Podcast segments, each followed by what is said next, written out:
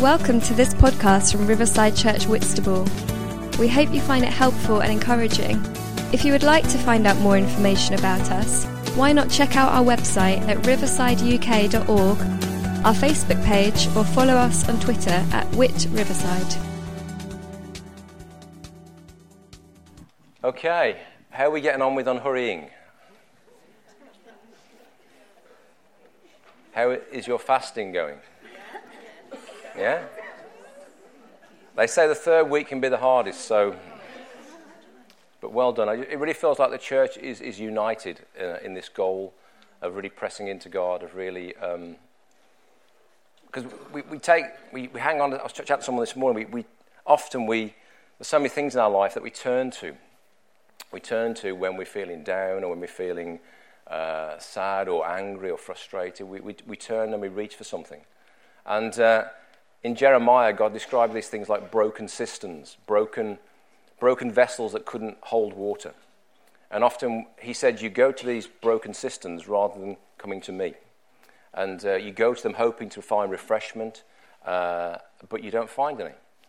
And, uh, and God sort of chastised the Israelites back in that book because they weren't turning to the truth. So, you're doing it today, uh, it helps us and reminds us of where our true source of life on, that sense of, you know, God, it's in you. It's in you that I find my hope, uh, my, my life, my meaning. And so, um, and so I would encourage you beyond this fast, not to just think, well, we survived that, we did that. Uh, let's just get back into the way life was. Hopefully, there's been some shifts and changes in you as you've done this in terms of your appetites and, and your perception of God. And I really want to encourage you to continue uh, with those things. Because God will have formed things in you over the 21 days we've been fasting together. And I encourage you to, to nurture them and steward them. Is that okay? Okay. So, so far we've looked at fasting. Last week we looked at solitude and silence. And uh, we've heard, Key and I are hearing so many great stories of breakthroughs in people's lives. It's really encouraging. And we're just praying for more and more of that to happen. So keep pressing into God because God is moving. Today we're going to look at Sabbath. And we're going to start with uh, the Bible Project. have just released an excellent new video on Sabbath. So we're going to start by watching this video to give us some context.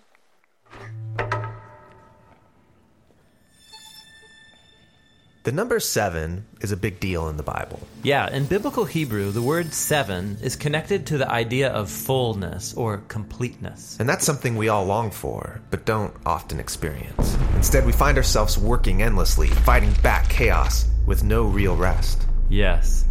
Now keep all that in mind as we turn to Genesis 1 in the Bible.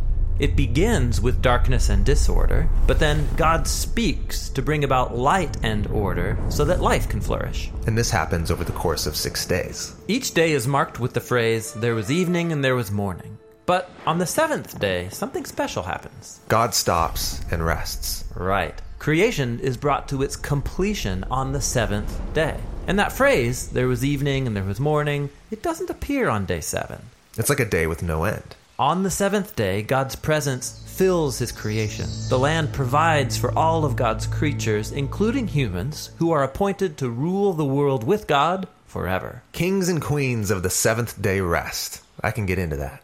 But the humans are deceived by a dark power, and they forfeit that rest. They're exiled into the wilderness, where they have to work as slaves to the land until they die and return to the dust from which they came. But God wants to restore humanity back to that seventh day rest. So he chooses to give the family of Israel that experience of ultimate rest so they can share it with others. But how? They're in Egypt, slaves to an oppressive empire who's grinding them into the dust. So God confronts Egypt and he liberates the Israelites, taking them through the darkness and chaos on the way to the promised land. Now, while they're on their way, they find themselves in the wilderness.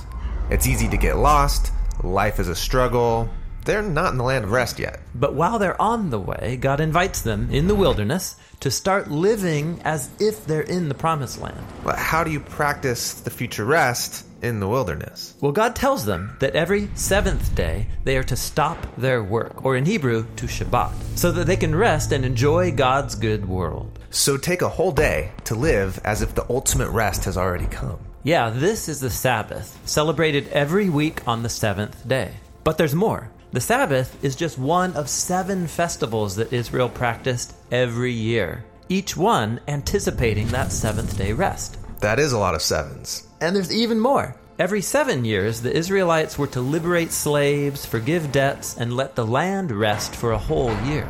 And then, every seven times seven years was the ultimate seventh day rest, called the Year of Jubilee. If anyone had lost their land or gone into debt, all was forgiven, everything restored. Wow, so the Sabbath, these feasts, the year of Jubilee, it's all pointing towards the hope of future rest. Right. Now, when the Israelites went into the land, they forgot their God, and so they forfeited their chance for rest in the promised land. They're exiled and enslaved again by an oppressive nation, led back into a world of chaos and disorder. But Israel's prophets said that their exile would end one day, and that the ultimate jubilee of freedom and rest would come, but generations go by, and they're still waiting. It's at this dark point in the story that Jesus appears, and he launches his public mission on a Sabbath day. Yeah, he read aloud from the scroll of Isaiah, saying that it was time for all captives and slaves to be released because this was the year of the Lord's favor. What did he mean? This is the year of the Lord's favor. He was talking about the ultimate jubilee. Ah, also, Jesus is claiming that seventh day rest would come through him. Right, he said that he was the Lord of the Sabbath, and he confronted disorder and darkness in all of its forms, liberating people from sickness, sin, even from death itself. Yet, Jesus was killed, so even his work was undone. Well, it seemed that way. But notice, Jesus timed his death to take place at the end of the week. His body rested in a tomb during the Sabbath, and on the eighth day, he rose from the dead. Oh, wait, the eighth day? You mean the first day of a new week? Exactly. Jesus' resurrection was like the first day of a new creation, where God's light and life broke into the darkness. So, because of the resurrection, we have hope in God's promise of future rest. But we're not there yet. It's like we're still in the wilderness. We journey towards that ultimate seventh day. Jesus invites us to experience a taste of real rest now by following him. Or, in his words, Come to me, all you who are weary and burdened, and I will give you rest.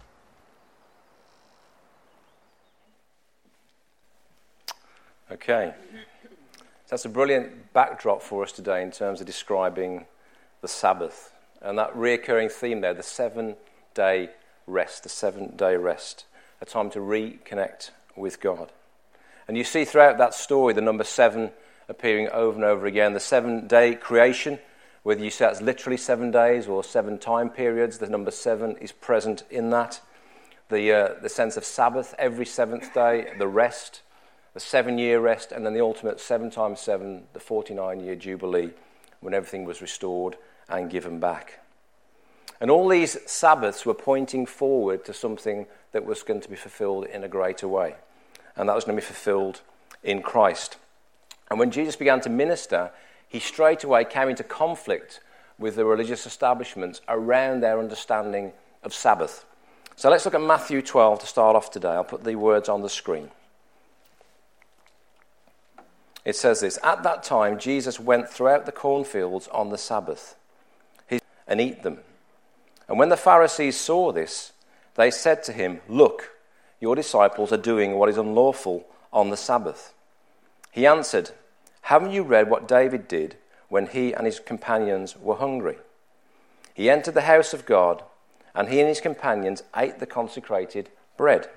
Which was, or haven't you read in the law that the priests on Sabbath duty in the temple desecrate the Sabbath and yet are innocent? I tell you something greater than the temple is here. If you had known what these words mean, I desire mercy, not sacrifice, you would not have condemned the innocent for the Son of Man is Lord of the Sabbath. Going on from that place, he went into their synagogue, and a man with a shriveled hand was there. Looking for a reason to bring charges against Jesus, they asked him, Is it lawful to heal on the Sabbath? He said to them, If any of you has a sheep and it falls into a pit on the Sabbath, will you not take hold of it and lift it out? How much more valuable is a person than a sheep? Therefore, it is lawful to do good on the Sabbath. Then he said to the man, Stretch out your hand. So he stretched it out, and it was completely restored, just as sound as the other. But the Pharisees went out and plotted how they might kill Jesus. The Pharisees looked upon what Jesus was doing and they saw it as work. Even though Jesus was being compassionate and tender, bringing healing to the poor man with the shriveled hand, they just saw that as unlawful because essentially he was doing work on the Sabbath. In Mark's gospel, it takes it further. It says that when Jesus questioned them, Is it lawful to do this? Is it lawful to heal on the Sabbath? They said nothing. They remained silent. And it's one of the few places in Scripture where you find the word that means indignant. Jesus was so angry with them for their lack of compassion and love towards someone in need. He was indignant. He was furious with their inability to see what the Sabbath was really about. The Sabbath was always supposed to point towards God's love and compassion, but they turned it into a form of legalism. And uh, they restricted people from even showing love and compassion on the Sabbath day. And Jesus quotes the prophet Hosea when he says, I desire mercy, not sacrifice. And rather than helping people, the, the, the Pharisees had just effectively turned the Sabbath into a weight, something that weighed people down, that didn't lead them to God. And Jesus says all this self denial, all this religious posturing is worth nothing unless your heart reflects God's heart, unless the Sabbath leads people to God's love and God's goodness. He accuses them in Matthew 23. He says this You tie up heavy, cumbersome loads and you put them on people's shoulders, but you don't lift a finger to help them. So rather than the, the Pharisees acting like priests who are pointing to God and leading to God, they were just loading up people with more and more and more legalism, and they were breaking under the strain of it. And Jesus said, Someone greater than the Sabbath is now here. Someone greater than the temple is now present. And that meant Jesus was qualified to break the Sabbath because he was greater than the Sabbath. And you can think of it this way if the Sabbath was the tail, then Jesus was the dog. It wasn't the other way around. As the Israelites saw it, they thought that the Sabbath was greater than Christ. But Jesus actually, no, I'm the greater. The Sabbath points to me, it points to the fullness of God present in me.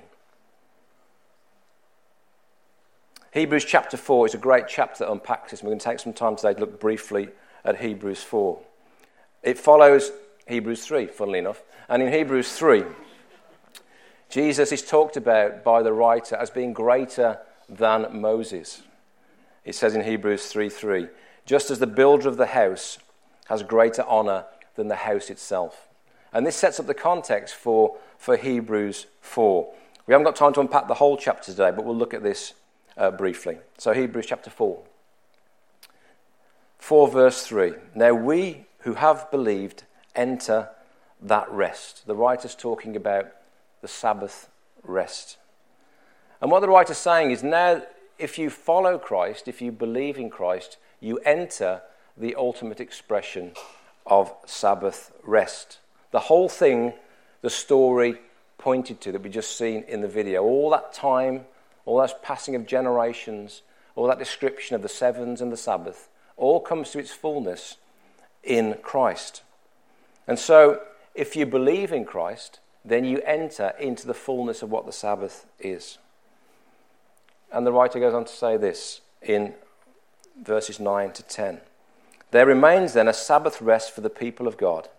For anyone who enters God's rest also rests from their works, just as God did from his. And resting from our works, the writer is saying, is we no longer have to work to achieve Sabbath. There's a sense with every other religion on the planet that you work to achieve acceptance to the God that you worship. We enter Sabbath rest. We enter acceptance and love of God because of what Christ did on the cross. Jesus has done the work. So if we believe, we just enter that Sabbath by his love and by his grace. And that's really important to understand that. And the word believe here doesn't just mean give cognitive assent to, it doesn't just mean um, I believe, uh, like I believe this, this lectern is here. It's a different word. It means to utterly put your trust in. It's a great Greek word. You will remember it. Pisteuo. Pisteuo. Okay? You got that? Pisteuo. Okay? And that means to utterly put your trust in. And it's the same word that Jesus used when he said, repent and believe. Repent and believe the good news. It wasn't just, just accept that this might be true or it might have some, some merit. It means turn around and utterly put your trust in. Pisteuo, put your utter trust in this. You can think of it like this um, you can believe a parachute exists, can't you? Yeah? We've all seen parachutes, okay? At what point do you pisteuo the parachute? When you put it on and jump out the plane. Because at that point, your utter trust is in that bit of fabric strapped to your back. And yes, you might have a one on the front, is in that silk and that string. There is no plan B. Okay? You are utterly trusting in that piece of silk to save your life. And that's what Jesus meant when he said, Believe in me. Because sometimes we just think, oh, I just, I'll just give mental assent. I just, I just, okay, I accept it's true. I, I believe he existed. I believe he, he went around saying good things. I believe he might have even died, and I believe he might have even rose again. But if we don't utterly trust him, and then we're not doing what the meaning of this word is, we're not entering the Sabbath rest that Jesus promised. We enter the fullness of the Sabbath rest because of what Jesus did. And now we come utterly and completely accepted before our Father God. Paul went on to write uh, to the church, um, the Colossian church, and he said this. He said, Do not let anyone judge you by what you eat or drink, or with regard to a religious festival, a new moon celebration, or a Sabbath day. These are a shadow of the things that were to come. The reality, however, is found in Christ. So you say, hang on a minute, you know, does that mean one day isn't more important than another? Yes, in Christ, it doesn't matter what festivals, what days, what celebrations you adhere to, because in Christ you have fully experienced the Sabbath rest. And that's really, really important because Paul's writing to these guys who are tying themselves with knots in terms of how do we, how do we fully follow Christ? What do we need to adhere to? What do we need to do? Back to Hebrews. The writer concludes with this. Let us, approach, let us then approach God's throne of grace with confidence, so that we may receive mercy and find grace to help us in our time of need. I love this sense of intentionally approaching God, because I think that's really what the Sabbath is for us now. It's that sense of intentionally approaching God. We can approach God now in confidence because of Christ. We're not under some form of legalism. We're not under some form of having to do something to achieve or to, or to measure up. We can enter into that place of God's presence with utter confidence. And that's what we're trying to do with this whole series is really make space for God in our lives, to fully connect with what God has done through us through Christ and to fully receive his grace and his love. So let's think about Sabbath for a moment. We need rest for our souls. It's a thing we're all crying out for. It's a thing our culture is crying out for. And Sabbath is a key part of, of, of making space to receive rest for our souls. We can think about it as in, intentionally approaching God, desiring to connect with God. At the heart of Sabbath is stopping.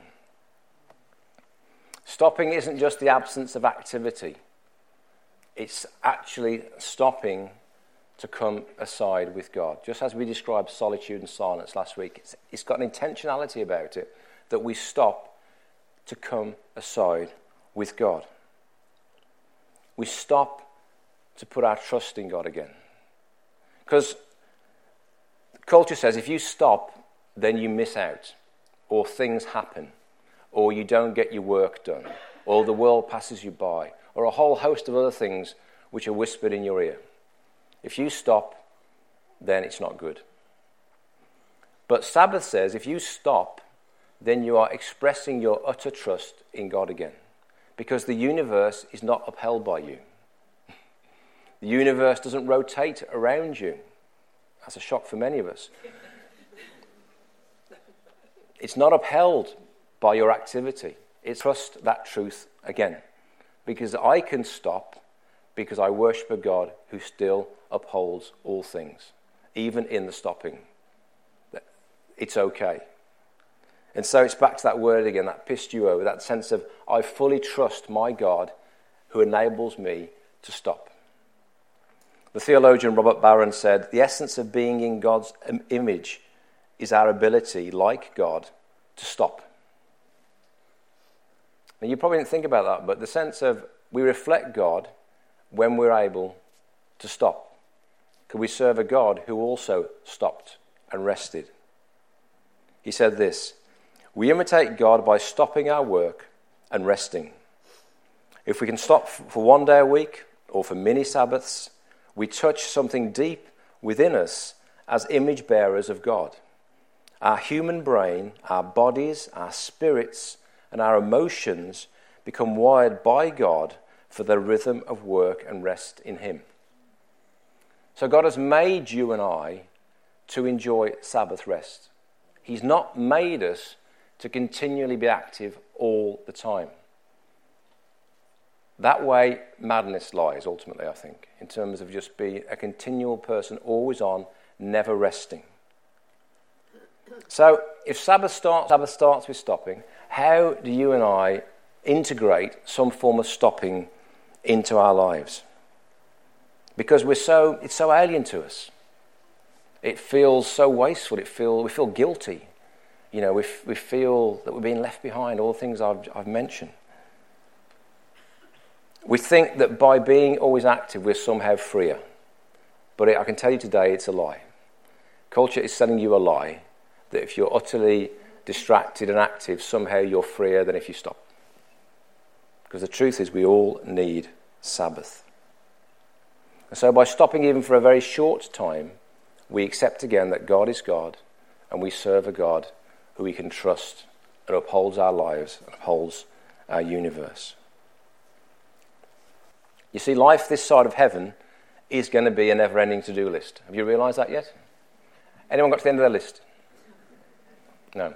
We, we cross one thing off and put three things on, don't we? Most of us, we've got our lists, we've got our to do lists, we've got our pads, we've got our reminders, we've got our calendars, on and on and on and on, the list of activities. So, this side of heaven, you're never going to complete the work that's in front of you. Every retired person you say to says, I'm busier than I ever was when I was at work. So, retirement, forget it. It's not, it's, not, it's not a time when you stop working. Because to be in this life, we need a way to, to restore our souls in the midst of all this activity. And that's what Sabbath speaks into. So, first of all, we have to figure out a way to stop. And you know better than I what stopping might look like for you in your life. It might be mini stops. It might be stopping at lunchtime. It might be stopping in the morning, it might be stopping in the evening, it might be stopping for a shorter time at the weekend. It might be stopping, but it needs to stop. At some point, you need to stop. The second thing you need to do is rest. And that means rest not just from your job, it might mean rest from planning your holiday. It might mean rest from writing your next to do list, rest from planning the films you're going to see. It might mean rest from conversation it might mean rest from anxiety, multitasking, you name it.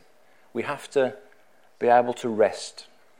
We don't stop one thing to start something else. We, we step back and we rest and we enjoy just being still in God's presence. Difficult to do if you're an active person, if you're always on. But we need to figure out how can we integrate rest into our lives we're going to enjoy Sabbath. Sabbath involves delighting. You need time to stop and smell the roses. You need time to, to, stop and reflect on the wonder of creation, the joy of friends, the, the fun of just taking delight in the small things. Because so, so often just life just passes by so quickly and we don't stop and enjoy and delight the small things around us. To savour the space where God's put us to savour friends, relationships, family. Sabbath can include all these things.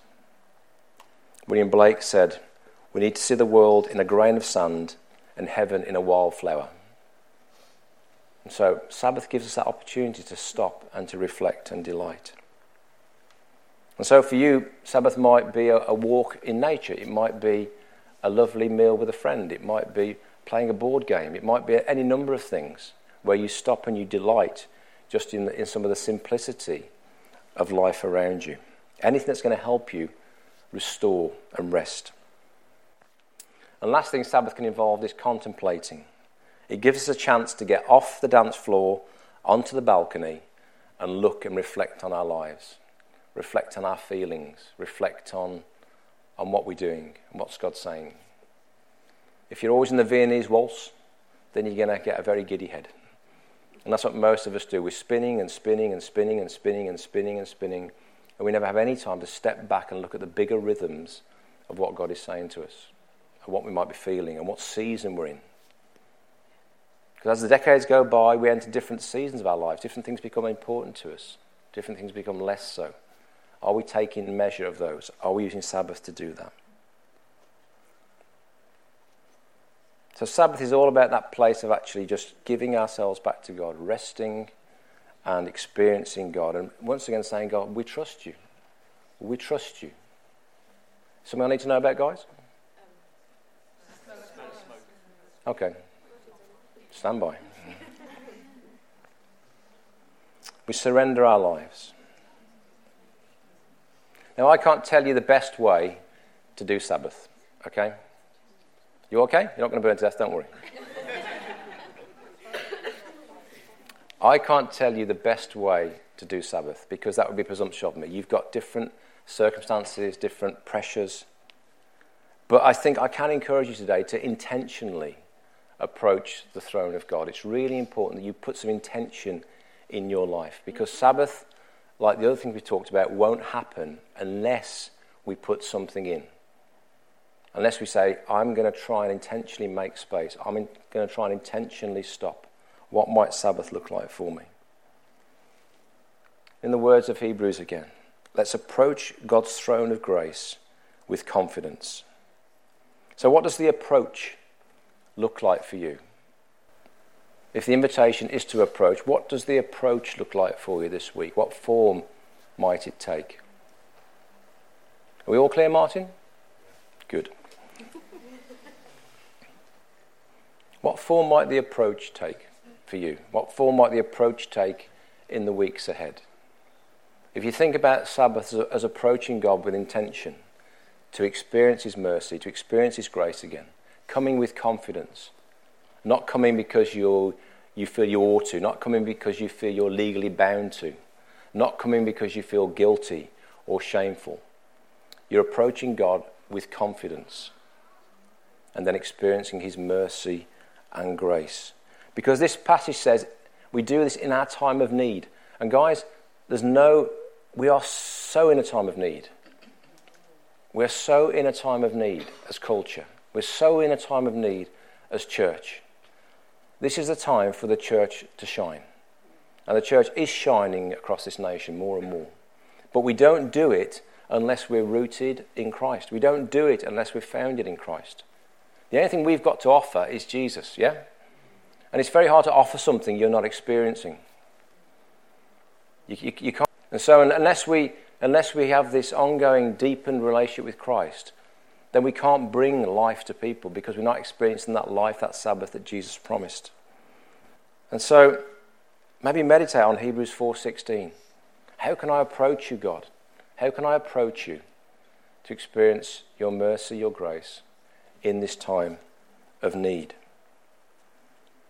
Those of you doing the Lectio 365 will have uh, heard or read a quote from Rabbi Abraham Heschel this morning. He said this On the Sabbath, we care for the seed of eternity planted in the soul. Is that a beautiful phrase? On the Sabbath, we care for, we nurture the seed of eternity that is in all of our souls if we follow Christ. We remember who we are. We remember who God is. We, we nurture that seed and let it grow and take root in us. So, you need to be thinking about, I need to be thinking about, how do I make Sabbath more a reality in my life? How do I, how do, I do that? Perhaps I take a bit of time out of one day. Perhaps I take a bit of time out of a number of days. What does Sabbath look like for me? How is that going to integrate into my life?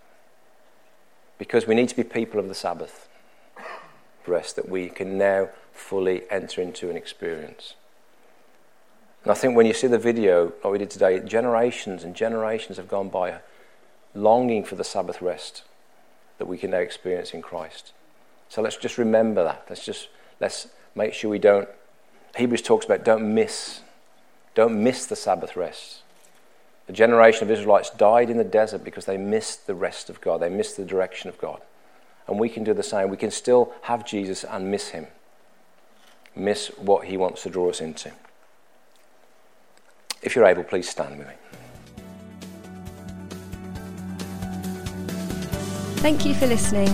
If you would like to contact us about this talk, to hear more, or to find out about Riverside Church Whitstable, then visit our website at riversideuk.org. Also, you can contact us through our Facebook page or tweet us at Whit Riverside.